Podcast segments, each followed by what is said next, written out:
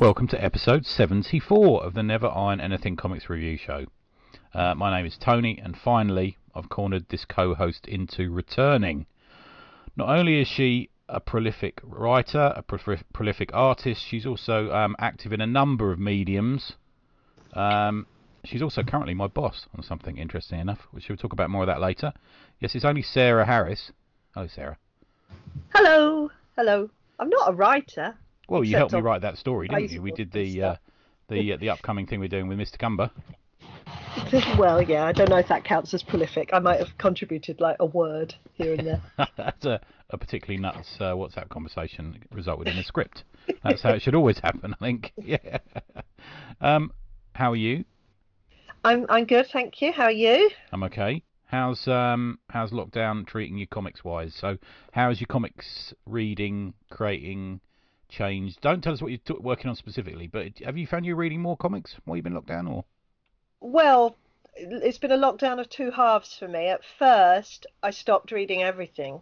oh okay, So like when when lockdown first came in last March, I couldn't read for months and months and months, and it was really upsetting me because I was still buying all this, all my comics, and they were just piling up because I just couldn't concentrate on anything. I'd like read a page.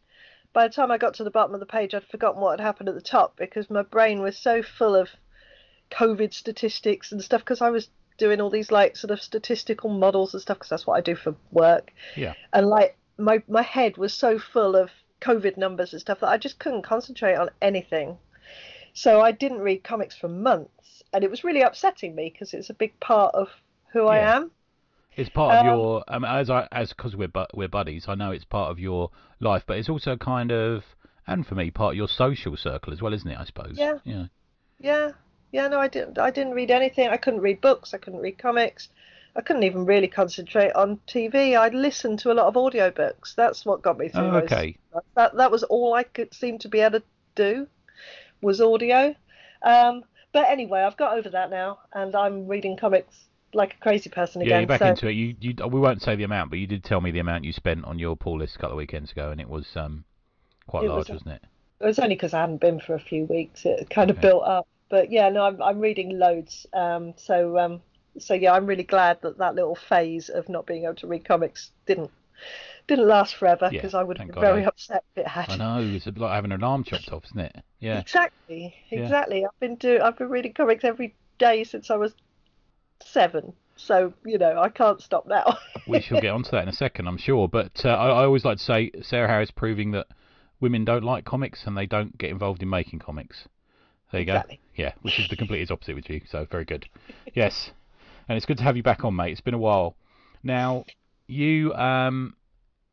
I, you never volunteered to come on here. I always had, I, last time you came on, I had to properly pressure you into coming on. It was uh, um, like um, I almost had to stalk you to get you to come on, but the uh, in the nicest way.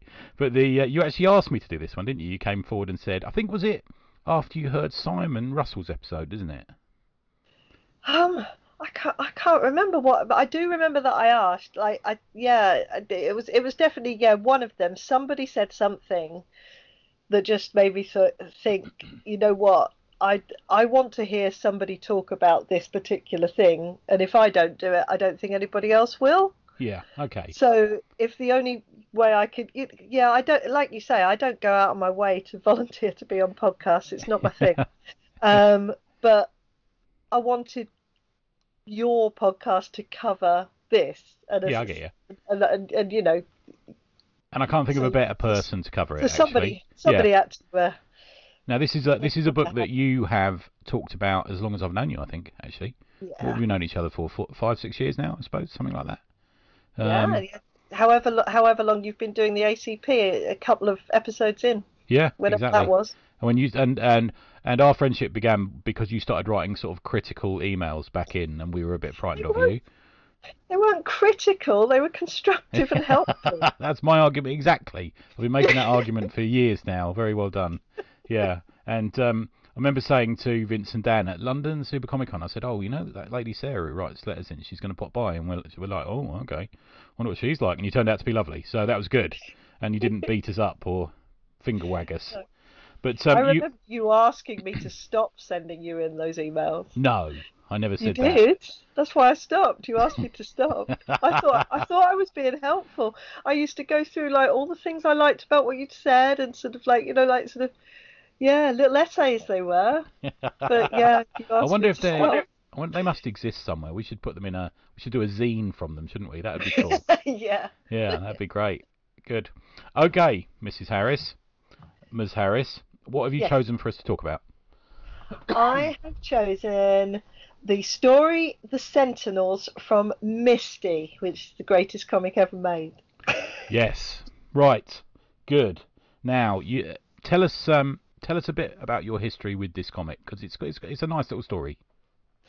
Okay. Um, well, for a start, it's Misty's fault that I never had a full run of 2000 AD, which I sort of blame it for slightly, because I was only allowed one comic a week. Like my parents would buy me one comic a week, um, and so 2000 AD started in 77, wasn't it? Um, Yeah.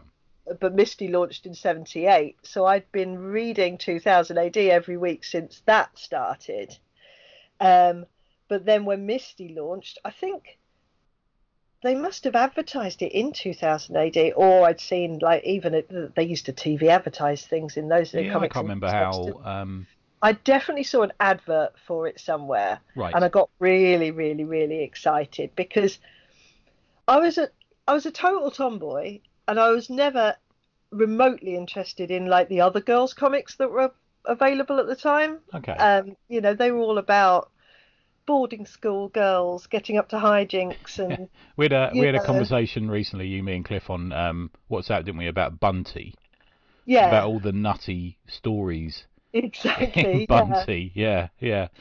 But Okay. yeah, but they but they were sort of yeah, they weren't for me really, all the other girls' comics, but but I was really into ghost stories and really into sort of supernatural and weird shit, like I still am really. You know all those Yeah. Collins book of ghosts and vampires books, like little short story like books, those ones. Yeah, and like sort of, I, I was obsessed with all those. Um, like those little, they were little small format books, weren't they? And like sort of like fat but small, like a couple, like five inches tall or whatever. And it was so, oh, so I know the ones you mean. Yeah, yeah, yeah. yeah, okay. Collins Book of Ghosts and the Collins Book of Werewolves and stuff, and I love stuff like that. So when I saw like that there was going to be a girls' comic that was all horror, supernatural, ghosts, alternate worlds, all sorts of stuff, I was really, really excited. So I, to- I immediately jumped ship for 2000 AD. Right, from being a prog oneer, as I know, as our, oh, our oh, buddy Eamon calls them, prog one, one. You were a prog oneer, were you?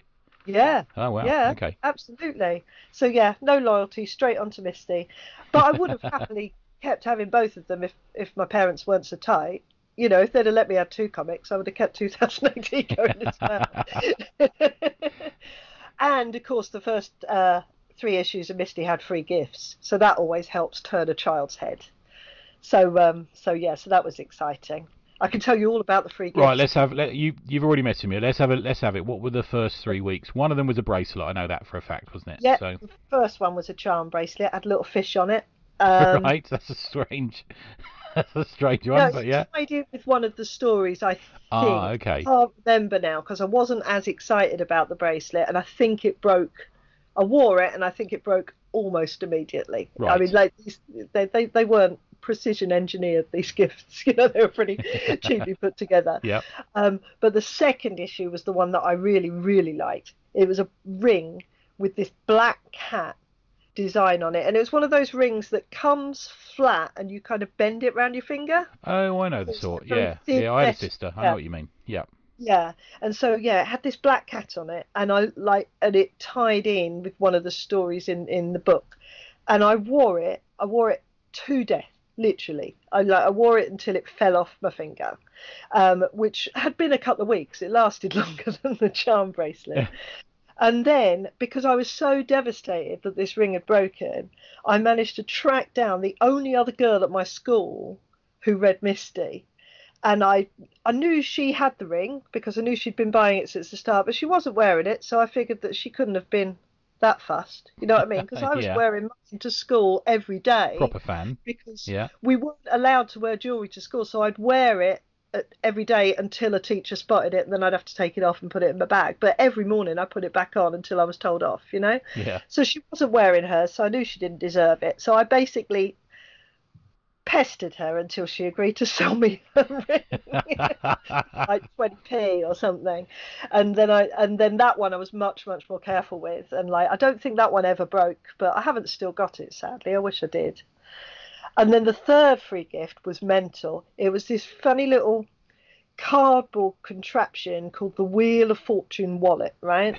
And you opened it and it had this dial that spun round and there was this lever thing that went up and down and it was supposed to tell your future, but it was so freaking complicated to, to, to operate.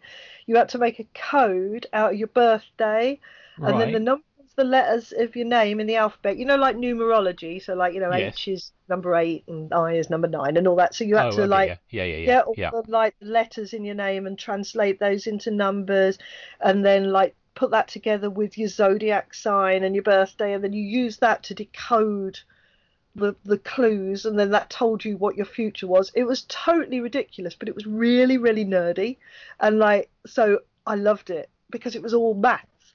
So like sort of. Uh, it was just awesome. So yeah, so that was the, the gift in the third week. So yeah, three, well, two quality free gifts and one okay. That's pretty impressive, gift. So. Yeah. How old? No, let's not ask that question. But the so it could have Oh, dictated because you. Tell you how no, old no, I no. I'm not going to tell. Mike, you tell me. But because I feel bad. But the the um the now you were you're kind of a you're you're my my brainiest mate. You're like super brain around maths. The is, do Oh, you think yeah, that could have had an effect on your maths future? That do you think? Well, I mean, either I loved it because I was already into maths, or I don't know, like you know, sort of. Yeah. But certainly, I really did like things like that, ciphers and codes, and I get you. Yeah. there was another one of them. Collins' little books was the Collins' little book of spycraft that I was al also always really into because that was all about code making and ciphers and stuff. I, I would have been like one of them women cracking the Enigma machine if I'd have been Oh, around. yeah. Yeah, yeah, yeah. that, you would have been, I think. that would have been my ideal job. Or one of those ladies doing all the maths to launch a spaceship in that movie Yeah, as well. exactly. Yeah, I get yeah, yeah. Yeah, yeah. That I love stuff like that. very good. Yeah. So let's give a little summary. Oh, look, before we do that, my um my entry to Misty is the fact that I'd never read it until you made me read it for this. There you go. no great history there. Sorry, not very interesting. But uh, Sarah suggested this. I ordered it off eBay, and uh, I've read it. I've read it in the last week. Good. Well, I mean, you must have heard people talking about it other Oh, yeah. than me over Yeah. the years, so hopefully it was of interest to you to see what all the fuss was about anyway. Well, obviously one of the creators was Pat, who's our friend, um, and we will have some information from him later. I reached out to him in the week just for a couple of little teaser teaser things that you can talk about. So Misty ran from the 4th of February 1978 to the 12th of January 1980. Only 101 issues, which doesn't seem that much actually. Um, yeah, it didn't last very long. No, I think it ended up getting sort of taken into another comic like It used did. to happen all the time in those days. Hatch, Match, and Dispatched, as they call it. It was published by Fleetway and it merged in eventually after those 101 issues with Tammy. Um, yeah, and, that was it. and it And ra- that's when I dropped it, see? Oh, is I it? went, to, I went back to 2000 AD when it went in with Tammy. Oh, okay. Yeah, it And um, it was it appeared on the cover till around um, September '81. Um, eight annuals, because back then what they do is the annuals would keep coming out even though the comic was cancelled. Because you remember Star Lord and Tornado and these sort of things. They had annuals that appeared even after it had been merged and disappeared and all that sort of thing. Yeah. Um, a Weekly Girls comic at the time was a big deal. Um, I heard Pat recently say on, I think it was on the Thrillcast, that Tammy was um, selling around 250,000 a week at the time. It's crazy, isn't it? So selling a million copies a month Mm. consistently. Incredible, isn't it, really? Yeah. Um, it had a revolving series of stories. And how would you put the tone of the stories? Were they suspense and horror? Were they that kind of thing? Or. Yeah, I mean, like, sort of some of the stories almost went a little bit sci-fi, but mainly they were, yeah, just pure horror. And actually, some of them pretty scary, given that they were aimed at. Yeah, and we'll talk about some of that in a minute. Yeah, I did. I was quite Yeah. surprised by one of them. Um, the uh, Pat was part of the creation of the comic, and it was his sort of brainchild. Um, and he also wrote Moonchild, Hush Hush, and Sweet Rachel. Um, They also had a regular feature of a cartoon witch, a sort of um, when I say cartoon, I mean sort of caricatured witch called Mist. No, Misty. It was called. Um, Yeah, but the read, the readers didn't really like her, I don't think. Yeah. No, no, she was awful. Sorry, Pat, if you're looking if it was anything to do with you. It just it just wasn't it didn't fit in with the tone of the rest of it. Okay, yeah, I get you. Yeah. Um, the back catalogue is now owned by Rebellion and the Treasury of British Comics. That is the, they're the people who are putting out these. Um, I think there's three so far, aren't there? Three collections so far. Yes. And And, we've- one big one. Yeah. Right. Well, oh, is there? Okay. And we've Yeah, been getting like um, Scream and Misty specials, haven't we? There's been three Yeah. of them. I'm going to say now. Um, have you, have you been reading them or? I I got the first one. Yes, Um, we were a bit disappointed, weren't we? Yeah, a little bit. Yeah. yeah. It's all right. It's all right. My favourite story in the first one wasn't one of the Misty stories. It was the uh, one of the Scream stories, and now I can't remember what it was. The 13th floor, I think. 13th elevator. Or, yeah, that one. Yeah, that one. Okay. Yeah, I, I bought the collection of that recently. It's good. Yeah, the original stuff's really good. Um, in 1986, eight issues of the Best of Misty Monthly came out. Um, reprints of Misty materials appeared in the 1985 to, ni- to 1987 Barbie comic from IPC. Um, Oh. Also was reprinted throughout Europe and a couple of different places. Um, the um, the Sentinels, which is what we're talking about, um, Mhm. ran for a short time. So nothing really ran for a long time, did it? In there, is that right? No, I think the longest stories were about like 10 weeks long or something like that. I, Yeah. There was called Paint It Black that seemed to go on for a long time. Okay. Um, I think that one, I seem to remember that one going on for a long time, but maybe, I don't know, when you were a kid, like, I don't, I don't know how reliable my memories are, you know. yeah. The um, D, it was actually DC Thomson and um, and uh, Fleetway were kind of in competition. They were sort of always at each other's for the next thing, weren't they? And um, DC Thomson had a comic out called Spellbound um, that Yeah. was cancelled around the same time as Missy Misty started, um, um, which was a, there was a little bit of pressure on Pat not to make it a horror comic because they'd seen that Spellbound had um, failed essentially. Oh, right, Yeah. yeah. Yeah, it's one of the things. Well, I'm glad he didn't listen. yes, exactly. yeah. Um, so let's talk a little bit about. Did you want to sum up what uh, the Sentinels is about? Oh, um, yeah. I mean, I mean, in.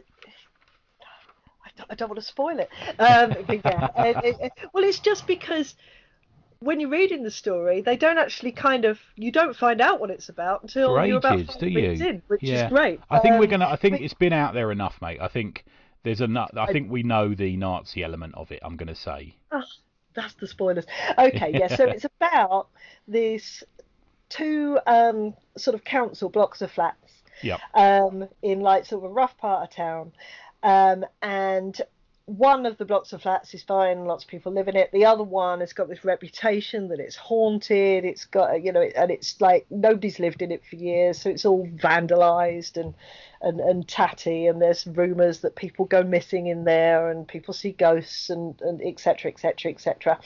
And this one family ends up having to squat in there because they've been made homeless. Um, and um, you know, adventures ensue. It turns out that it's actually uh, sort of a, a gateway to an alternate universe in which the um, the Nazis won the war basically, and England is now under Nazi rule. Um, sort of forty odd years later, because we're in the well, no, 30, 30 odd years later, we're Yeah. in the late seventies, um, and um, yeah, uh, there's lots of sort of movement between these two worlds and people interacting with their doubles in the in the mirror universe, as it were. Yeah. Um, and that's pretty much what it's about. Yeah. It's a. It's. Jan Richards is the name of the. Um, when Jan Yeah. Richards' family lose their home, they decide to hide out in the abandoned block so that they can stay together.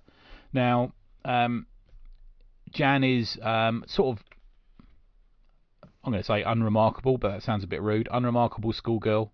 Um, the family have sort of fallen on hard times and, and can't stay in their, their house. And I suppose the 70s was a time of a couple of things, wasn't it? It was a time of people were a bit poor back then because the economy wasn't br- particularly brilliant, and also there was a lot of squatting going on, wasn't there? Back then, Yeah. it wasn't unusual. People would sort of see squatting as slightly different these days, but now I'm going to ask you, but squatting was kind of a lifestyle choice. Am I right in saying that, Sarah? To some people. Oh, absolutely. Yeah. I lived in a squat in Hackney for over a year when I was in my late teens. um, so uh, yeah, we had no electricity and a very very dodgy toilet. Um, but yeah, that was yeah, it was. There were lots of punks and alternative people like living in living in squats. Yeah. And this family, they It's- find their, themselves on hard times. So to squat was an option. I remember there was, um, growing up in South London, there was whole whole streets that were like 60, 70% squats in some places in Yeah. South London. You know? Oh, the, yeah, the one the one I lived in, the whole street was squatted. Yeah, yeah. Yeah. And there's some of them were some of the canny ones would have, you know, taken a, a cable and attached it to a, a lamp post and managed to get you know some electricity in their flat and all That's that what, sort of. that's what we did. I think the statute of limitations is over for that one. I think we'll be all right. But uh, there was all that sort of thing going on, wasn't there? And a uh, while ago. yeah, and people would just come and stay in the squats, wouldn't they? You know, there's um, there'd be a punk in one, and you know, be a, a Italian couple in the next, and but it, you know, Yeah. you'd sit you'd sit around a fire that someone had built on the balcony, and all be drinking out of bottles of wine, and it was that sort of it was almost like a cool lifestyle, wasn't it? There was a lot of bands that you were went to posh squats if they had wine. How's that special brew? yeah, that was the thing at the time, wasn't it? Yeah, yeah. But there's a sadness at the start for this girl, isn't there, and her family, and her father's, you know, and they're sort of forced to go and live in this with their dog in this building. Yeah, and I mean that's the thing. You see, families in those days, like sort of like the reason they go and squat in the flat, as you said in the, when you read the synopsis, is to keep them together because Jan's got two like younger brother and sister, and they, the family would have been split up. They, Yeah. The kids would have been put into care in separate homes and. And, and stuff. And so that's why the mum's saying like you know we can't go to the council. We can't ask for help because they'll split us up. Yeah, and she knew that you know like if they took the younger kids away they might never get them back you know? It's it was awful really the way that they would treat families in poverty. I mean like i'm not convinced they treat them much better now but in different ways, I think, maybe. I Yeah, think some yeah. have improved. Yeah, I think you're right. Um, what's um, so you read it at the time, and I remember you being like super excited by it, and I think I'm right in saying that you didn't, for some sort of circumstances, happened where you didn't get to keep a lot of your old comic collection. So you didn't. no i haven't got any of them still now I know it breaks my heart, so I don't know how you feel. But the um, how did um, how did it how did it read when you rediscovered it? Well, I was I was a little bit nervous because Yeah. you don't sometimes want to go back to things that you loved when you were younger in case they haven't held up. But I think it held up really well. Okay, Um, I think the story is still fantastic. I mean, like, it moves, it moves so fast. I mean, like, I know you're always moaning about decompressed comics nowadays, and I don't normally mind them because I don't mind a slow moving comic Okay. and like, you know, lots of introspection and and and moody dialogue. But this moves so fast, like literally on the first page. So much happens, doesn't it? yeah, it's like sort of like uh, so on the first page you go straight into like sort of some bullying in the playground and she's like sort of trying to get these girls to stop bullying this other girl and say, oh don't be mean to her. You know that you know her family all went missing in the in the sentinel block you know the, the, the sentinels are the two blocks. So that's like by about panel two. Hmm. and then she's like sort of like by the bottom of the page, like a family's been cast out on the street, and something else happened in the middle of the page, and I can't even remember what it was now. But like, like sort of so much happens there in is, this story. and people forget these were four-page stories. They didn't even have the benefit of being And- four, and- five-page stories. You know. No, it's four four pages at a time, isn't it? Yeah, and And- and often the first page has has sort of a splash. It's a recap. Yeah, a recap and a bit of a splash. It's not always like where we see splash pages now. It's just one bigger image often, isn't it? Sometimes they're a whole page, but mostly they're a one bigger image. I'm just looking at a few of them And now. The one on the the very first one is beautiful, isn't it? Yes, the the cover the artist, it? Yeah. the artist yet, have we? No, we're talk It's, a bit about uh, them. Mario Capaldi. Exactly. Yeah, but the the splash page on the first one, like that stuck in my head my whole life, like that image, because I don't know what it is. You've got like the, you've got the two tower blocks, and one of them's like you know clearly sort of looks a bit you know sort of beat up, but then you've Yeah. got the whole thing's from the perspective. It's almost like you're kind of lying on the floor looking up at them because there's a cat walking past and the cat looks huge. Yeah, that's my only problem with it. It's the cat. It looks like a I giant cat. I love that. No, I, lo- I loved that at the time because, like, I could sort of imagine, sort of, as I say, like lying on the floor looking up, and so like the cat's walking right past your head. Right. Do you know what I mean? Yeah, I get And you. my favourite thing on the whole page is where it says "punks were all okay" on the wall because yes, of the I thought you might question like mark. that. Yeah. Because it's like punks rule okay. It's like it's not quite sure of itself. yeah, And the like, that- hesitancy oh, I- of I the love uh, that. graffiti back in the I know. seventies. Yeah, yeah, yeah. because I was fascinated by punks when I was younger, like sort of absolutely fascinated by them. I mean, like I thought I thought they were the coolest things on earth. So like, yeah, Right. that first splash page is brilliant. Even the logo, I love the logo of the Sentinels. The way they uh, Yeah, it's nice, isn't that. it? There's an almost Yeah. uh, a newspaper strip element to the art style in this, isn't there? As was common with a lot of stuff, Yeah. because these guys, that would be the big money maker for them, wouldn't they? Be getting a syndicated strip, but the yeah, Yeah. he does. There's two stories in this. We should say in this collection. There's the Sentinels and another one called The End of the Line, um, which is Mhm. with written by Malcolm Shaw as well, but art by John Richardson in the second one. And they are little. They're a little bit different, aren't they? There's um. They're very different. Mario's yeah. a bit more, a bit tighter. Uh, and I think John's sort of slightly looser and wilder with his art. I think to me. Yeah, I think I think John Richardson's art is probably appeals to be more as art. Yeah. Uh, it's it's it's a little bit more stylistic and stuff. Whereas yeah, like Mario Capaldi's art is very straightforward and like sort of you know it's not photorealistic, but it's very you know just you know there's there's no stylized Yeah. sort of exaggeration really or anything. But he tells a good story. Yeah.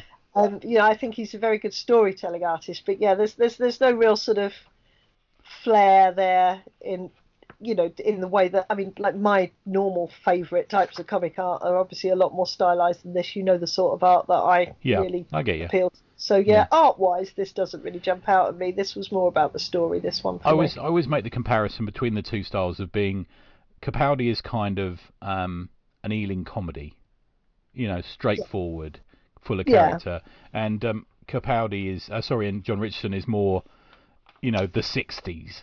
You know, there's a looser coolness to it, but they both work, like you say. They're both they're both very very capable of it, and um, Capaldi uses um, some great inking. You know, there's some real dark use. I'm looking at the Yeah. one that's in the newspaper offices, um, and it's straight out. It's straight from a Toth, or it's straight. You know, it, it's straight from a newspaper strip for that. Me, it's just gorgeous charac- characters and you know strong post-war blokes. You know, it's like that. It's that sort of feel to it. You know.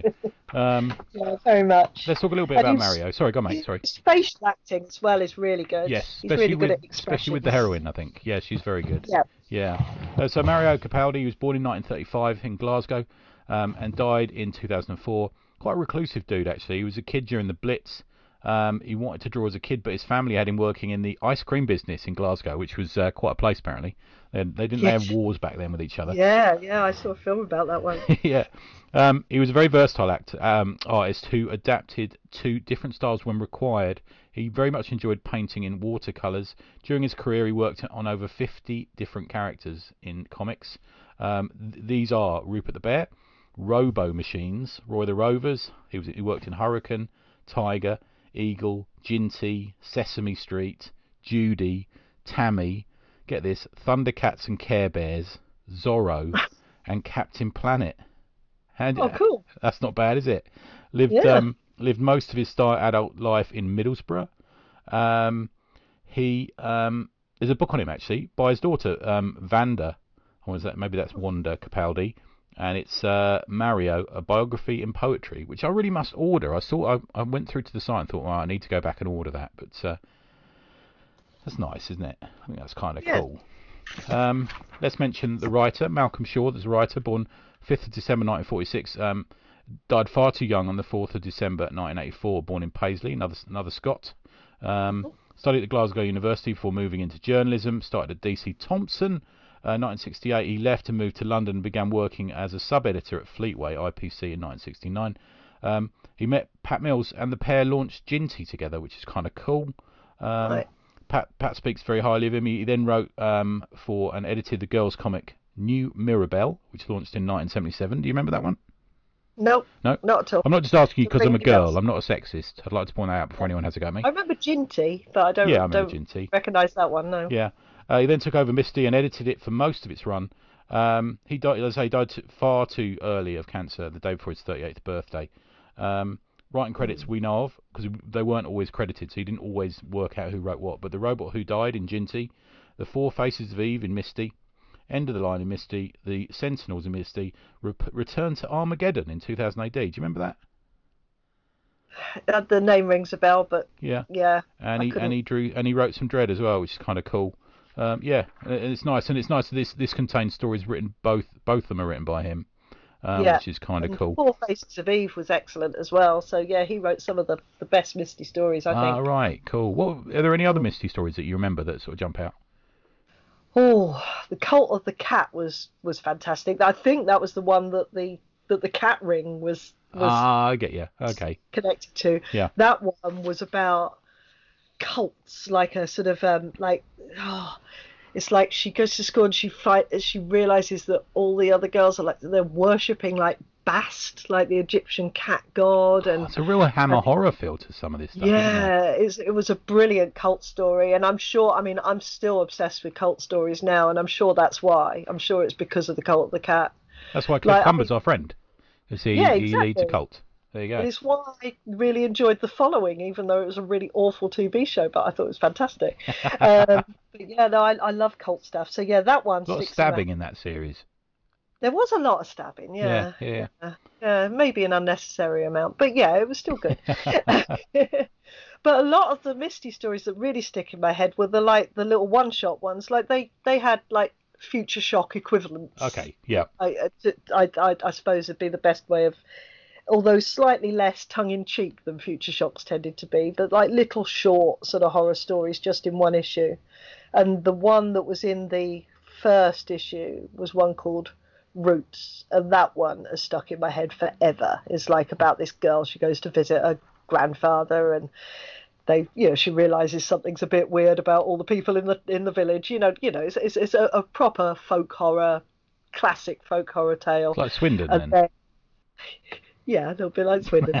Um, and then like sort of she realizes that they're basically like they're turning into plants and they're like putting down roots. Oh, and like right. the very last panel the granddad like takes his boot off and his foot is just all vines and stuff.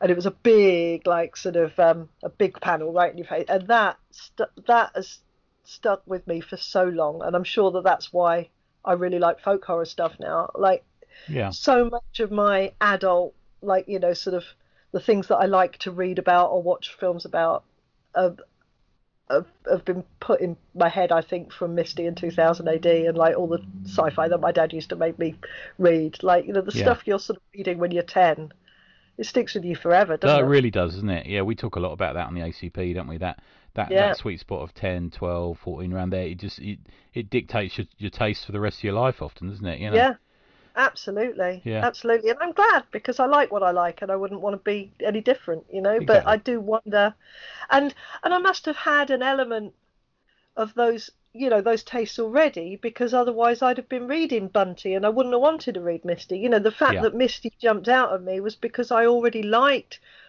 spooky stories. I already you know, so so it was it was already there. But this But it maybe that was Oh, because oh, Misty was what 2000 AD was as well. It was for smarter kids, really, I suppose. You know, we maybe. we could have been They reading did Whizzer they and didn't Chips. talk down. Yeah, they didn't talk down to you. Yeah. Like, yeah, definitely not. I think the other Um, thing we haven't mentioned as well is that Misty not only is the name of the comic, but is also the name of a, a Tharg-esque host. Yeah, um, which was a sort of another another lady. who looks it's it's like a she's a dark haired sort of I think they call them raven haired, you know, Yeah. good looking hammer horror esque. Yeah. Um, and she would appear on a lot of covers. Um, she's Yeah. she's on the cover to this actually. She's on the cover to Volume One. Um, she's on the the covers of some of the annuals. Um, and she was kind of like so calling her Tharg is probably do, doing a disservice, but she was kind of the host, wasn't she? Yeah, I mean, that she'd do the editorial bit on the Yeah. inside of the of the inside front page. No, she was the Uh, creation yeah. of someone called Shirley Bellwood, um, who was a portrait art- artist and had a hand in girls' comics as well. Um, and she based Misty's look on herself. Now, I googled her the other day. She was quite foxy, Shirley, wasn't she? She was a foxy lady. Striking looking lady. Yeah, Yeah. you sent me a picture of her, like, you know, older, sometime down the line, but you could still very much see the the misty face. It's still, it, you know, it's still her face. It's a very Yeah. striking woman. Really was, wasn't it? Yeah. Yeah, no, Mm. good stuff. The um, should we have a little chat about what Pat said about it as well? Yes. Um, I sent it through to you, didn't I? So one of the things he said, that one of the reasons he thinks it didn't super achieve, although it was, you know, it's still like super highly regarded. And the thing with it as well is, you try and buy some back issues at the moment. It's like they're Yeah. stupid money, aren't they? Um, I only have two or three that I bought in. Oh, what's that comic shop sort of south of the river, like 30th Century oh, or the one in Wimbledon, not in Wimbledon, in um, Putney, that one. Putney? Yeah. Oh, you bought a couple in there, did you? I bought a couple of back issues in there because I was feeling particularly sentimental and I saw them and I couldn't resist. Yeah. And they they were like I don't know, 15 quid each. They weren't particularly like sort of you know they weren't the first issue or anything, but. But yeah, they're, they're not cheap to buy, and the annuals are really expensive. Yeah, I found buy. one in a charity shop near here, and it was I think forty or fifty quid. I mean, even the single issues at the Comic Mart are like a score each, twenty quid. Yeah, Um, so Pat said the Sentinels were great. Two things that stopped it from being more popular and, um, was the um, hero's name was not in the title. Now that's a big favourite of Pat's. Is um, he he says that's a something you should always consider is putting the you know Judge Dredd, Strontium Dog, Sláine, you know these sort of things. You should put the hero's name in the title. Um, I do think the Sentinels is a good name though. But we were joking when I said like if you put her name in, it'd be Jan and the Sentinels. I said it sounds like sort of like a garage rock band or something. yeah, yeah, it does a bit, doesn't it? Or a really like crap cartoon series. Yeah, Yeah. yeah. um, and secondly, um, he says the artist was um, an excellent storyteller, but never had a number one. Um, and he he's been told this because um, by a, um, a modern, you know, a modern lady has told him that she didn't think the the character the characters were slightly unattractive. Um, I know. Yeah, you said that when you sent over Pat's um, feedback, and he, he said we kind can quote him. He's fine by that. Yeah, yeah. yeah, that sort of rankled me very slightly because I, th- I mean, as I say, I don't know how reliable my memories are of when I was 10 years old, but I think that I liked the fact that Misty didn't only have really pretty girls in it. Like all the other girls' comics, the heroines were always classically pretty girls. And I mean, if you look at End of the Line, the other story in this collection, I mean, the heroine Yeah. in that is gorgeous, you know, like sort Yeah. of, you know, a classically pretty girl, big eyes, beautiful lips, you know, everything. But I, I remember noticing and liking the fact that some of Misty's characters weren't always the classic pretty girls. They were a bit ev- Because- not every day is a terrible thing to say, but they were, yeah, they were kind of Well, just I normal people, I suppose. Yeah, More. They were just, yeah, normal people. I mean, like Jan Richards in this story couldn't be more of a normal person if she tried. She lives in, you know, like a, a naff bit of town, and you know, her parents aren't very well off, and you know, she is an average girl, and I really identified with that because I went to an all-girls school, and there were girls that were all about how they looked, and you know, sort of sneaking makeup to school and like worrying about their hair and talking about boys all the time. And I never really got on with those girls. I wasn't really in that clique, Okay. you know. yeah, So I, I yeah, I I I liked the the heroines who were a little bit more normal or or a bit quirky or a bit different and weren't, you know, didn't look like they'd be sitting with the popular girls in the in the lunchroom. yeah. Okay. Well, this is particularly resonant to you, isn't it? This is your favourite story, so Yeah. yeah.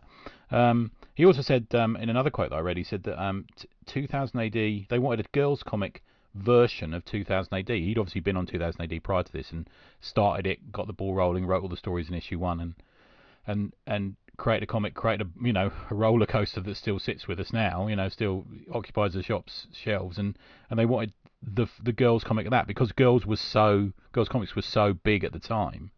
Yeah. Um, well, I mean, all girls read comics. Like when I was okay. that age, all girls were reading comics. You know, like not necessarily the same ones, but yeah, it it, it was almost unheard of. okay, for that's interesting, isn't it? Be reading comics. Yeah. Then we, we've probably then since you know since 1980 and now, or maybe 10 years ago, we had a period where it was boys who read comics and girls. You know, you often hear this. Oh, I went here from girls, don't you? I went in a comic shop and everyone stared at me. Um, Yeah. Um, Well, I think young girls moved from comics to things like, um, oh God, what was it called? Jackie. Like, do you remember Jackie magazine? was that like a So photo it- story thing? Was it or something? yeah, it, Yeah. well, it like it'd be sort of stuff about pop stars and stuff about, you know, do this quiz to find out what type of boy you should go out with, or like sort of, you know, like sort of you can tell the personality of a boy from the shape of his jaw, and there'd be drawings of different jaw shapes, and you'd be Oh, trying to work out which jaw shape this boy you liked had, so you could work out if you were compatible and all this. It was all about boys. I knew there was a reason I grew a beard. I knew there was. Yeah. Yeah. um, but yeah, I think girls moved more onto that kind of thing away from. Maybe like was it sort of stuff like. Top of the Pops magazine, and is that just me being terribly old and sexist? Was it was that cooler? no. You know. Similar, yeah, yeah, that that that sort of thing. I think they moved more to magazine format, so it was more like written articles and photos and sort of pull out posters of Spandau Ballet and stuff like that. Spandau more than Ballet. Here we go. more than A little insight than- into the mind of Sarah Harris there again. and they'd have like those photo love stories and things, which I quite like. I still think they're kind of cool. Yeah, Um, yeah. but yeah, they moved more onto that kind of thing away from comic stories, I think, um, by the 80s. Like Jackie was huge in the 80s. Yeah, even I knew about that one. Yeah, that's a Uh, shame, isn't it? It's a shame that that happened. But boys sort of stuck with it, didn't they? But it, did they though? I suppose they didn't either, did they? You know, Roy the Rovers lasted a bit longer. 2000 AD's is a bit fringe these days, isn't it? You know, um, Yeah, only because we fill our lives with people who read comics, Sarah, that we we think they're brilliant and amazing and super popular, but they're kind of not, are they? You know. No. no. no, most people our age have probably grown out of comics by now. But Yeah, like, and, the and yeah, the kids came in and did, did, did other things. And now they all play video games instead or whatever. And Pornhub. they've just Yeah. found other things to do and to read and to look at. Yeah. Um, good. So going back to the, just, we're we're almost on time now, but I just want to go back and mention a couple of the moments that I really liked in the book. Well, one that I didn't that you made me read. Yes, I know. I'm sorry. so she's got a dog, Jan, isn't it? I forget her name now. Is it Jan? Jan. Yeah, she's got a dog called Tiger, and they go in the sewers to escape, and the rats Well, yes, eat. that's when they get the the when they end up in the sewers made me laugh because this helicopter comes over. It's very dynamic. I mean, like, yeah, you know, yeah. given this is a girls' comic, you've got this dynamic helicopter action chase Yeah. sequence. People watching Nazis the professionals on the telly and all that sort of thing, It's and yeah, yeah. brilliant. It's brilliant. And that, I mean, that's why I love Misty because it didn't talk to me as if I was a girl and was only interested in girl things. You know, it's Yeah, like this fantastic action sequence. So yeah, they throw this net out the helicopter, and Jan and Sally are caught in the net, aren't they? And they're like, "Oh my god, now we're done for." Nets Oh, were no, really a thing no. at the time, weren't they? They're all comics were full of these nets, and people were always throwing nets on people on you know television. I it's because the artists enjoy drawing them. Right, Because okay. they're fun with all that cross hatching, and it looks really good on the page. But you it's know, not like, it's not difficult to escape from a net. It's like having a, it's like having a duvet thrown over you, really, isn't it? Isn't it? oh no, we're trapped in this net. Well, how exactly are you trapped? Anyway, so they end up pulling up a manhole cover But- and going but into yeah, the they're sewer. under this net. It's Yeah. only as big as the two of them, and it just so happens that there's a manhole cover right there in the net with them, so they can get down in the sewers. And I was like, "That's a stroke of luck, wasn't it?" Yep. But something terrible happens, and I'm going to make you say it. I'm going to make you say what happens. Yeah, I felt so guilty about this because it was only like sort of was it on the drink and draw that Al said something about oh, I'm really sorry about making you read that comic where that thing happened to that dog and I'm like oh my god I've I've done it to him as well because so yeah so they go down the sewers um they're trying to escape and Jan sees a rat now now Sally is is one of the mirror universe doubles That's right. so she's Yeah. been down in the sewers before because her family are part of the resistance against the Nazis, and they the resistance used the sewers as like a sort of a you know like a little secret highway and means of escape and so on. Yeah. So Jan says, "Oh, oh, there's a rat," and there's another brilliant panel. He really likes to use that perspective where you're down low and an animal looks huge because there's that panel with this Oh, huge isn't there? Yeah. and it yeah. looks fantastic, like really menacing. Jan says, "Oh look, there's a rat," and Sally goes, oh shit. Well, she doesn't say oh shit because they wouldn't say that. But like she's like, oh, if there's one, there'll be more. Yeah.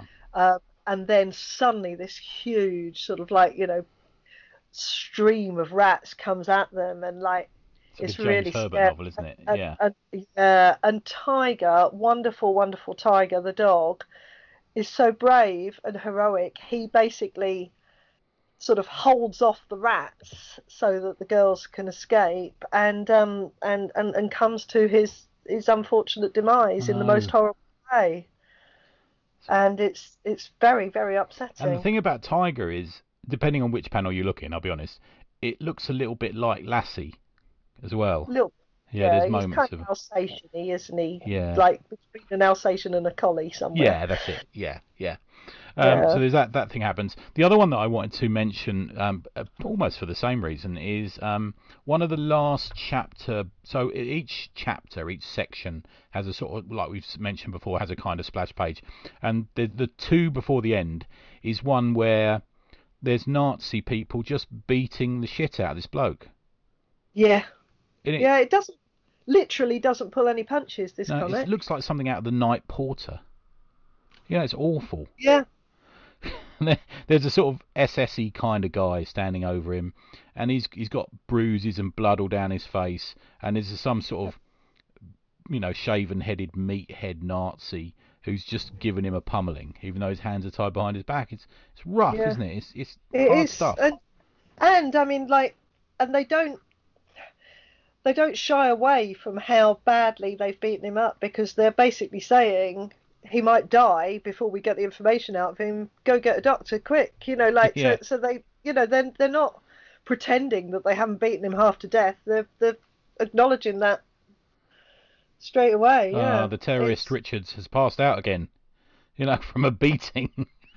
Yeah.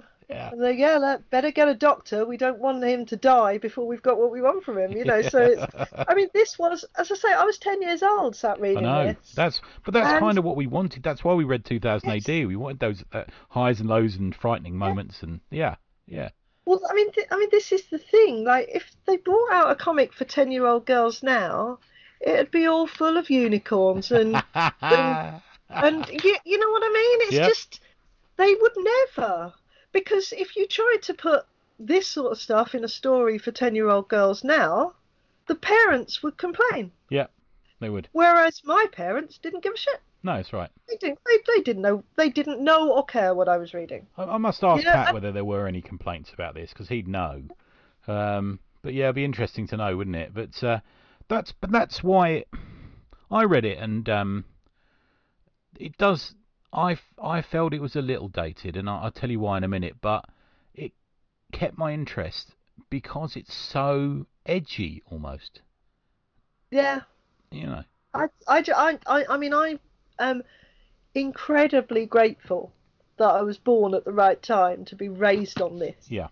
To be raised on I mean- thought-provoking. And we had stuff like Tales of the Unexpected on television and Yes. all this oh, sort of yeah, thing, didn't we? which I loved. Yeah. You know, Yeah. Love that. You know, this was stuff that would sit in your head for days, weeks, months, and it was shocking, but in the right ways, and it was just brilliant. Yeah.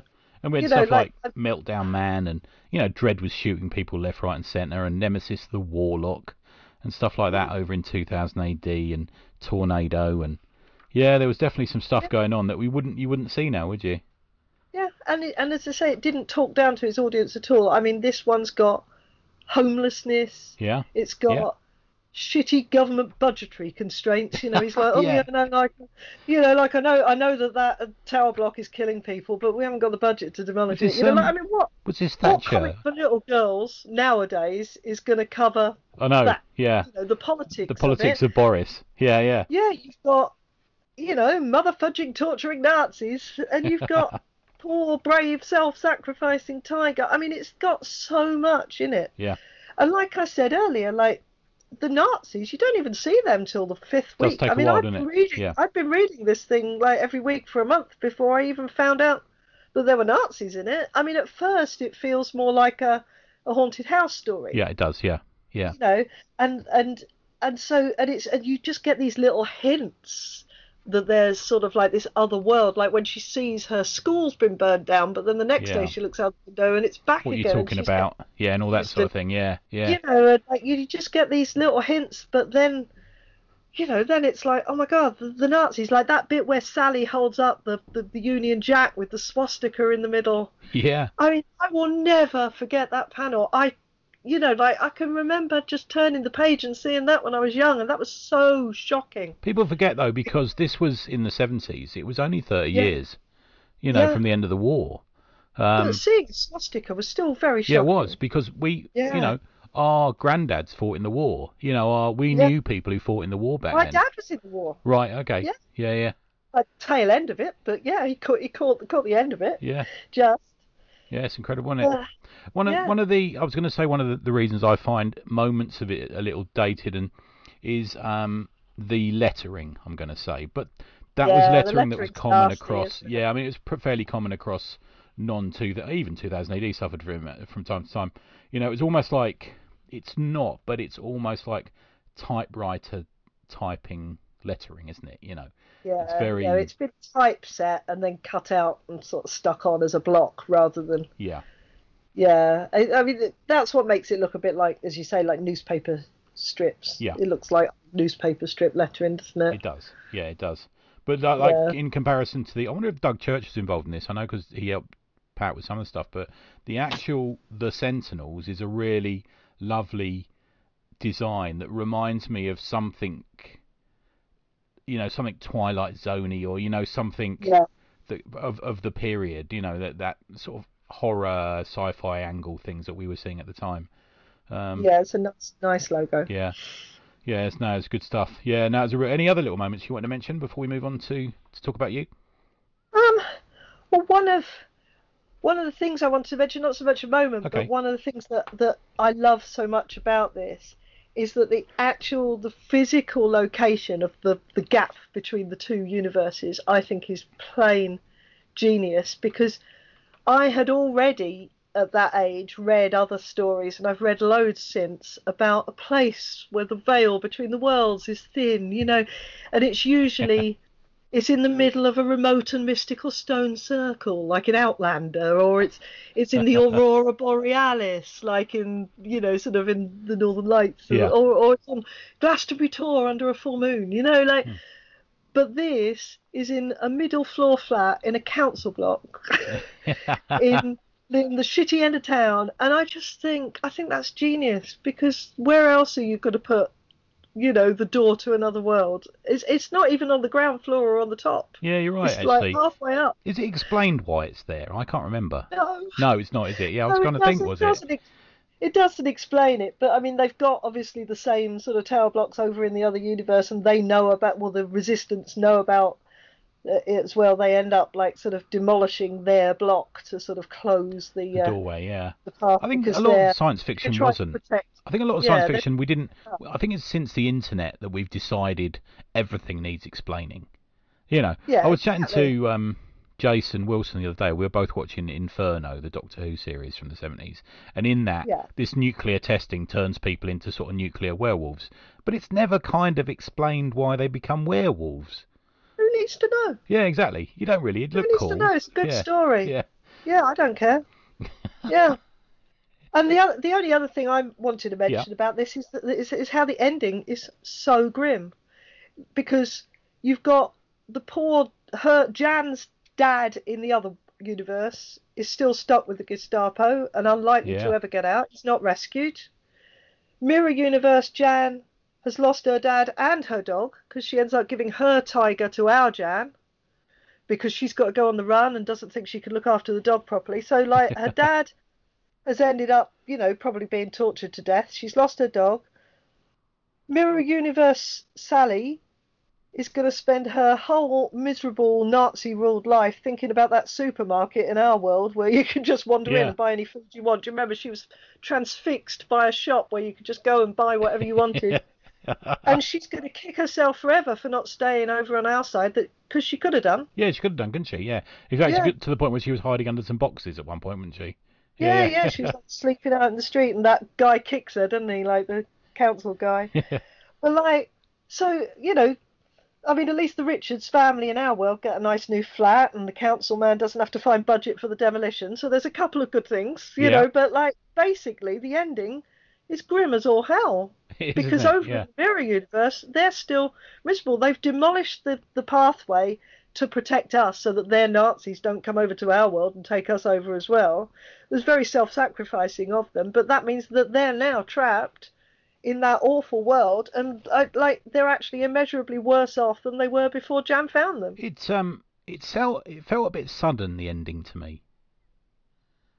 I felt I Well, felt like Yeah, I didn't want it to end, so from that point of view, it did. Like all these things wrap up too quick for me, like these sort of yeah, because you only really Ted- sort of discover about the Nazis later, and they only really get going towards the end, and you know there Yeah. was you know you were thinking oh I was thinking oh how's this going to end soon? There must be some revolution or something, or maybe this ended because Misty was ending, but I don't think Yeah. it did, did it? It wasn't that wasn't the reason. no, no, this was right at the start. Yeah. This, I mean, this was launched in the first issue. right. Okay.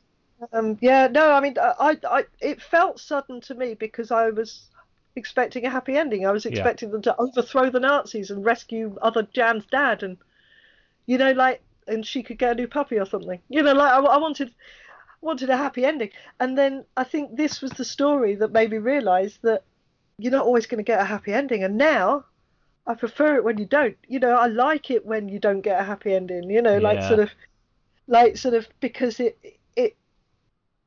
so many stories st- still do feel like they have to wrap everything up Yeah, exactly. And life's not that like that, is it? I suppose. Exactly. Yeah. Yeah. And so I think 10 year old me reading this, realizing, oh shit, you don't always get a happy ending. Sometimes, you know, I've got, I've things- got. How about we call it um, Yeah. the Sentinels, the Wilderness Years, and uh, Sally and Jan are our age, and Sally comes back through the portal. She's let herself go a bit. Do you know what I mean? She's probably got she's probably got a bit of a heroin habit, and uh, and and it, we turn it into sort of this social commentary about uh, you know two sides of the street. You know, the rich side and the poor side. You know, I wonder if that's where they were going right. for. I wonder if that was what they were going for. Yeah. maybe, maybe, Yeah. maybe they were planning to bring it back. We'll pitch later. it. We'll pitch it to 2000 AD, and they'll never reply to us. But we could give we could give it a go. There you go. no, it's a good it's a good shout, mate, and I'm glad we got to talk about it because I know it's one that you've always talked about to me about how much Yeah. you loved it. And I don't think you'd. Pro- um, am I right in saying you probably wouldn't be the comics reader you are today if it wasn't for this sort of thing? I suppose. No, no, definitely not. I mean, you could draw a direct line from Misty through the whole Vertigo output of the Yeah. 90s, which Yeah. I was obsessed with, to, you know, sort of all the, you know, every time Image or Dark Horse or Boom bring out a story that's a bit spooky or a bit, you know, like, I'm, I'm buying it. Yeah. I buy them all. This would have made a Um, great series to Vertigo Eyes, wouldn't it? You know, Yeah, to turn into a Vertigo series. I can see Pete Milligan or someone doing a brilliant version of this, or just get Pat on a Pat on a Vertigo book would have been amazing. Yeah, it would have been great. Good stuff, mate. Right, good. Right, now let's talk about you. Um, yeah, you're busy though. You are super busy. I like talking about me. I want to talk about Misty some more. I love Misty. I think we've got that. I think we understand your love for Misty. That's fine. Maybe we'll do the other one. Maybe we'll do the, the next volume next time or something like that. We'll do another one. Okay. Uh, Okay, I could talk about all of them. Good. No problem. Good. Now you are busy. Um, what? Tell us a little bit about Colossive Cartography. What's that? Okay. Um, yes, so Colossive Press, um, Tom and Jane Murphy uh, down in South London somewhere. Um, sort of, uh, I met them first at, I think, one of the Catford zine fairs because, you know, like, I like my graffiti and stuff. Yeah. Um, and Jane's dad um, was like sort of uh, really into like taking photos of graffiti and there's a really good sort of street art scene down near where they live Okay. so you know there was, there was there was lots of good stuff for him to take pictures of and after he uh, sadly passed away I mean he was he was quite, he was quite an, an elderly gent Yeah. um he um uh, Jane brought out like a, a sort of a, a little book of his photos of street art and just little anecdotes of of you know the conversations and the friendships that he'd made with the artists and stuff and I know a lot of these Oh, artists cool. so Yeah. I, I I really you know I saw them advertising this book and um and that they were going to be at Catford Zine Fair so I thought oh I've got I've got to pick a, co- a couple of copies of that up because I'd like it I know a couple of friends who'd like that book so I was chatting to them there when I went to pick that book up, and I bought a load of their other zines because they look really, really interesting. And I bought a lot of the stuff that they've that they've brought out since, and the you know the Croydon Spaceport is one Oh, of my favourite. Yeah. I love it so much. It's one of my favourite sort of zines that's come out over the last few years and stuff. So yeah, I'm I'm really into all the stuff that they do, and they're into like bookbinding, interesting bookbinding, and they've been getting more into that recently. And that's a sort of an old hobby of mine, really, that I haven't done so much in recent years. But I used to be really, really into bookbinding. And so I'd seen them doing these like cartographies, which um, they're like little maps Yeah. basically. So it's a Turkish map fold, if for any bookbinding nerds listening. Um, it's a Turkish map fold, which means that it kind of collapses down on itself, and then as you open it out, it kind of opens out. Yeah. Um, and uh, Tom had the idea of like sort of approaching a few of the artists that he knows to sort of each do one of these and make it like a little collectible series. He was saying he was thinking of like, you know, sort of collectible sort of seven inch singles in like sort of, you know, ah, Okay. artist led Yeah, I, I bought stuff. them all actually. I really like them. Yeah. Yeah. Yeah, and they're on series four now, um, and each series has got six in it, but you can buy them individually for two pound each. They're a bargain, and there's some you know great names associated with it. Yeah. Tim Like, Bird's amongst done one, hasn't he? Simon Russell's done a recent yeah. one. Yeah. Yeah, Gareth Hopkins Gareth has, done has one. done one. Yeah, love Lucy, Gareth. Lucy Sullivan's done one.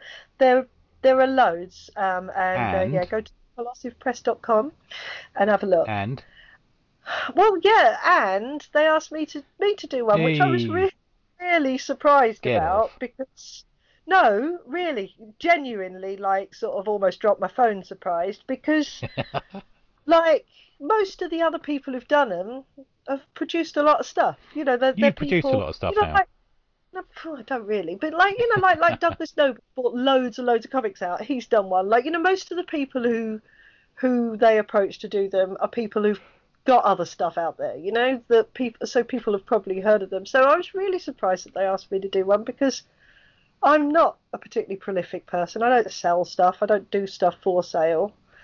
I haven't got comic. You know, I've made little comics that I print up myself and give to my mates. But you know, I don't. And and I do have a story in in in, in the Hall Chronicles. so yes, was that's, very well my, thought of. Yeah. my my major published work. But but yeah, I'm I'm hardly a big name, is what I mean. In and and also I'm not in London, and most of the other people involved with the cartographies are like part of the London scene. Okay. I, I I I would say. So yeah, I was really surprised that they asked me to do it, and I almost said no because I was so, you know, when you're so shocked, you sort of just want to say no, no, no, I can't do that. I almost like replied and said, "Oh, thanks for asking, but I don't think so," you know. And then I thought, no, it, yeah. be brave it. Yeah. be brave. So so yeah, I said thank you. I would love to. And um, yeah, my mine is number. Now I'm going to forget what number I am. 26 maybe, but I'm part of series four anyway. Great. It looks great. So buy it because it opens up into well, let's not spoil it. A lovely image, which I've seen. I've ordered a copy. I'm waiting for mine to arrive. But uh, yeah, it looks amazing, mate. Yeah, really good. Um, Yeah, I really enjoyed working on it. I got my sewing needles out and stuff. You know, I like to embroider on my art. So uh, yeah, it's it's it was fun to work on. I was hugely flattered to be asked to be a part of it. You know, with all those other names of people. You know, like people that I really admire. Well, I've got It's- the it's uh, good- talk good about embroidering. I've got your cover to one of the sliced quarterlies, which was embroidered as well. I've got that in front of me. I bought the original Yeah. of that one. Yeah, it's part of the Yeah. Kickstart. It's very nice. Um, good. Now you've got another um, a number of other thumbs. Um, the you obviously did uh, the Hall Chronicles with me. We collaborated on that. That's very exciting. Yeah. Um, and brilliant. And you were the reason that it became a full comic. I was just going to do one story, but uh, I was so impressed with what you were doing. So get a copy of that if you haven't got it already. Sarah's brilliant in it. Oh.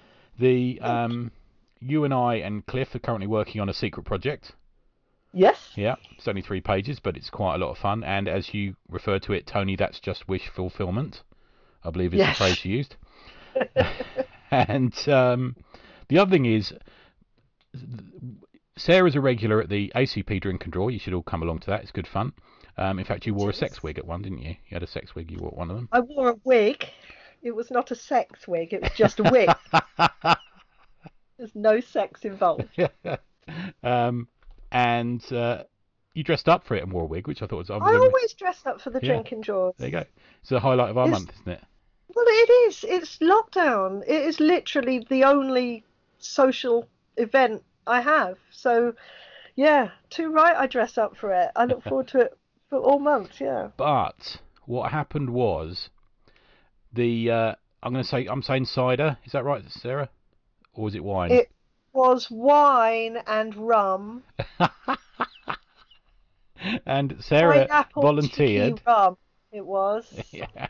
And you volunteered to edit the AC the new ACP anthology.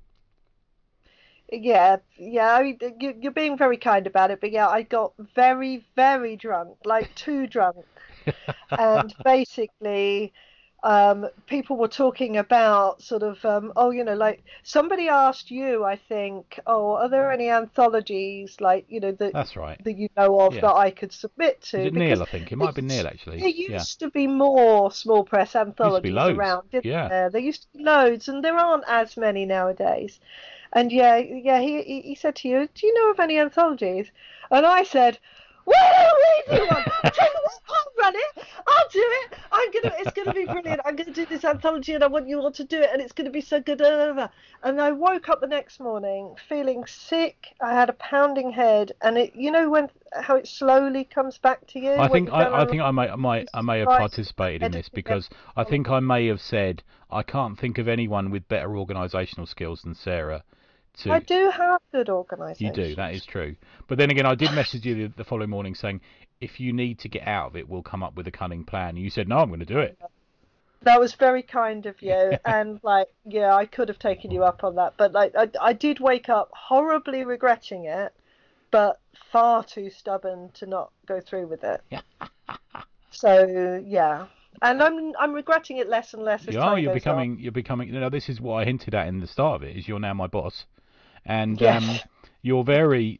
Uh, you're admirably straightforward in your giving of decisions to people about stuff that they submit, which um. Yeah, I've. I've, I've, I've, I've, I, I'm, I'm, I'm a very nice person, so I'm trying to be very nice with my feedback, but I'm also trying to be very direct and honest. As someone once said to me, strictly fair and fairly strict, Tony. I said, okay. Yeah. Yeah. Yeah. Um, very good. Now that's um, we are or you are accepting. Me and Cliff kind of help out a bit, but you are accepting um, submissions for it. We Yes. want. I'm right in saying we want something new. We want something Yes. experimental and interesting. It doesn't have to be experimental. It does have to be interesting, and I'm definitely open to experimental. I I mean, I loved Yeah. what Ken did with Sliced. If people want to like go full on abstract or weird, then I'm I'm I'm all for it as long as it's still, Good. as you said, Yeah. still interesting to look at and to read. Yeah, exactly. Um, it's for people who are part of the the wider ACP family. So it's not just for Joe Public who hears, you know, oh, there's an anthology. I'll submit my old crappy old story I got in the bottom drawer. to." Exactly. No, I need I need at least you know sort of a major part of the creative team to be somebody who's yeah active in the in the ACP wider. Yeah, I mean we're not gatekeeping, but the point of it is it's a fun community project, I suppose, isn't Yeah. it? Yeah, yeah, that's the best way I'd just like to see if anybody who uh, who submits, I'd like to recognise their name, you know, or at least you know sort of. Yeah, like if I look in Awesome Comics Talk or I recognise them from the Drink and Draw or you know sort of you, you know somebody that I've heard you guys mention or whatever. You know, Yeah. I, I I want to I want to know that they have some sort of interactive uh, connection with the with the podcast. yeah, exactly. Yes. I think that's quite right. Otherwise, you know, what's the point of doing a community-based project if it's not for a community? Is it? I suppose. Yeah. Exactly. Good. So that's on the roll. That's uh, we're getting some interesting stuff through, aren't we? Slowly, slowly, some interesting stuff's coming. coming Yeah, through. there's some really good stuff coming through. Yeah. I'm very, I'm getting quite excited about Yeah. it. I, like at first I thought, what have I let myself in for? Then I thought, what if nobody submits anything, or loads of people submit, but it's all rubbish, and you know it, uh, or you know, but it, it hasn't been rubbish, and We had a little we had a little flash at the start, didn't we? Where loads of people were just sending us stuff they'd already submitted elsewhere. yeah, Already, yeah. When it we're like, comes "Mm." through the next morning, then the chances are Yeah, they they haven't just done it for this anthology. And also, a couple of people submitted stuff that was clearly designed for like a smaller page size because we're going A4 with this, and Yeah. I want people to really make the most of that sort of you know all the space that A4 gives them. So, like a couple of people submitted stuff that. I'd say was probably designed to be A5 or smaller, and you could tell because it was just four panels with not much going on. And what if that was blown up to A4? it wasn't going to yeah, look it very doesn't. good. It's not quite right. Yeah, yeah. Just uh, there was a couple of really good people who submitted, but you've sent them away. Just have a rethink, haven't you? Um, about Yeah. about the format and page size and stuff. Yeah, that's good. Good stuff. Now there's a Facebook group for it, isn't there? Is how do you get into that? There is. It's called. I haven't got it up in front of me, but it's called ACP forward slash Drink and Draw Anthology, something like that. Hang on, let me find it. Okay. The um That- and is it is it like a closed group? Do you have to answer a question to get in or something? Do you? Um, it's you don't have to answer questions, but I have to sort of let you in, or you do, because I made you Oh, an am I one of those? Am I? Okay. Yes. So yeah, it's I'll called let anyone in. ACP forward slash Drink and Draw Charity Anthology. Oh yeah, that's what we haven't mentioned. It is. It, all proceeds are going to go for charity. Nobody's going to make any money out of Yeah. it. So I'm sorry. Yeah, you're not going to get paid for being in this anthology. I'm sorry to say. Not. Um, yeah, uh, we're used to that, aren't we, Sarah? We don't get paid for anything. Yes. yeah. Um, good. Okay, mate. Um, is there anything else you're sort of grooving on at the moment? Anything you're digging that's comic wise at the moment? I know um, Department of Truth is one of your faves at the moment, isn't it? Oh, I I adore it. It's wonderful. um, it's, it, that comic is almost like it was written just for me and drawn just for me because you know, like I'm a huge sort of Sienkiewicz stan, and like and, and, and Martin Simmonds is is really sort of you know Yeah. going in that direction really with is, his? With especially and- now, he changed a little bit. I think for um, Punk's Not Dead was a little bit different, wasn't it? The style, Yeah. um, which shows his Oh, ability you to know, do, similar Yeah, stuff. this is where he's gone. This is John J. Muth, isn't it? All over. Yeah, yeah. uh, yeah, mixed media, and it's it's beautiful. So the art is spectacular, and the story is just it's perfect for me. I was saying I love cults, I love alternate universes, I love conspiracy theories. All this stuff that Misty put in my head Yeah. is coming out in Department of Truth. You know, so it's it's just perfect. Yeah, and I, I mean, I perfect. generally couldn't give two figs about television. Comics are the best. We had we have a long discussion about this, Yes. But it's nice to see that they're hopefully going to get a few quid from an adaptation of it, which is in the plans. At the moment. Yeah, yeah. Yeah. I mean, like, sort of, to me, this story's going to work better in comic form than anything else, but I'm sure they'll do a brilliant job with it. I mean, I, I was excited to see that they put not only, uh, like, James, but also Martin as both, they're both, um, what they call it, creative directors or something. Oh, that's good. Like, they- okay. they're both on the kind of, you know, the, the, the board Oh, of nice. the TV show, uh, for want of a better He'll phrase. stop talking and so I soon. thought the fact that they've Yeah. put Martin in the sort of, you know, the writers' room, the showrunner group, shows that they're that that, that they know that the look of it is going to be important. And I was sort of thinking if they end up translating Oh, the feel of his art as well as Yeah. say they did with Sienkiewicz art in Spider Verse, Yeah, you know, Yeah. then then then I'm all for it.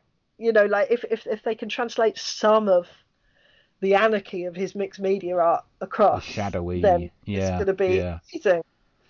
You know, because otherwise, if they don't do that, it could end up just looking a bit like the X Files. Yeah, You know, yeah. There's that element got to it. There's a smoking man. FBI yeah, there's that sort of thing, isn't there, going Yeah. on? Yeah, yeah, yeah. And if it's just a couple of FBI agents wandering around and you don't have that, you know, sort of that visual sort of element, and the, the visual element so much. Have you read this month? I haven't. No, I haven't caught up with it yet. Right. yeah. You see, it's not Martin on this month's Oh, issue. isn't it? Oh, okay. And it's lovely art, but it's not Department of Truth for me. Right. Okay. Because it needs to be Martin because he he brings so much you to the party. have you got a page? I do. Yes. I own a You splash big page roller, issue you. three. Yeah. And I was I bought it before I read issue three, Right. so I didn't know that issue three was going to end up being like that's my favorite issue so far. That's the school shootings one, and I think that that issue is one of the best single issues of a comic I've read in years. Oh, brilliant stuff, mate. Yeah, and it's lovely So for us because we've yeah. kind of known Martin since the pod started. I think even before the pod, I think I spoke to him, Yeah, and it's really nice to see someone who's you know in the trenches, plugging away, plugging away, and he's done he's done a lot of work. He's done a lot of books, a lot of covers, and then Yeah. suddenly, you know, and it's four years ago. Shelly Bond told me that he was going to be the new Sienkiewicz, and Yeah. now suddenly, yeah, ain't he just? Yeah. Ain't he just? I- You know, I, I could have told her that. I know, I know. I could have told her that. I mean, you've seen the commission he did for me a few years Yeah. back of Lucifer. Yeah, I mean, just spectacular. It's like Klimt. Yeah, It's it just is. Yeah, that's a good that's a good way of going with it. Yeah, yeah. Yeah. He is he is insanely talented, and I'm very very proud to call him a friend. Yeah, nice stuff. Good stuff, mate. So where can we find you on the socials? You know, gadding it up as you do. Oh yeah, a number I'm of a- reasons I'm a- why you like Swindon, I'm a it was today. Oh, my list. I enjoyed that. um, I am at implausible17, all one word, on Twitter. Um, and I am on Instagram, but I can't remember what I am, it- and I never is it used Dogs are or something like that? Yeah, it's. I think there's a the in it. I think it's at the Lost Dogs Art. you're right. All Yeah. one word. Um, but yeah, I don't put an awful lot on Insta. I'm, I'm a bit rubbish with that one. Um, so yeah, Twitter's the best place to find me. Good stuff, mate. Excellent. Absolutely brilliant. That was a real pleasure, mate. That's good stuff. And um, I'll say goodbye. To... I honestly could have I could have talked for much longer, and you know it. I know you, So, you've uh, got a lot of notes. well done, me. well done for, for, for like reining me in. well, it's not over yet because we've got the, the third member of the Beagles group here to talk about his cult. So I shall catch you later. okay, bye bye. Hi there, you loser. Don't look around, I'm talking to you. Yes, you. Sitting there, stinking up the place in your Deadpool cosplay and jerking off over your Sailor Moon Luna Funko Pop. Tired of being pathetic? Looking for a way out? Want to have sex? Join the Cult of Q. Our patented decuntification personal abuse technology will create a better you. Stop being that awful twat nobody can stand.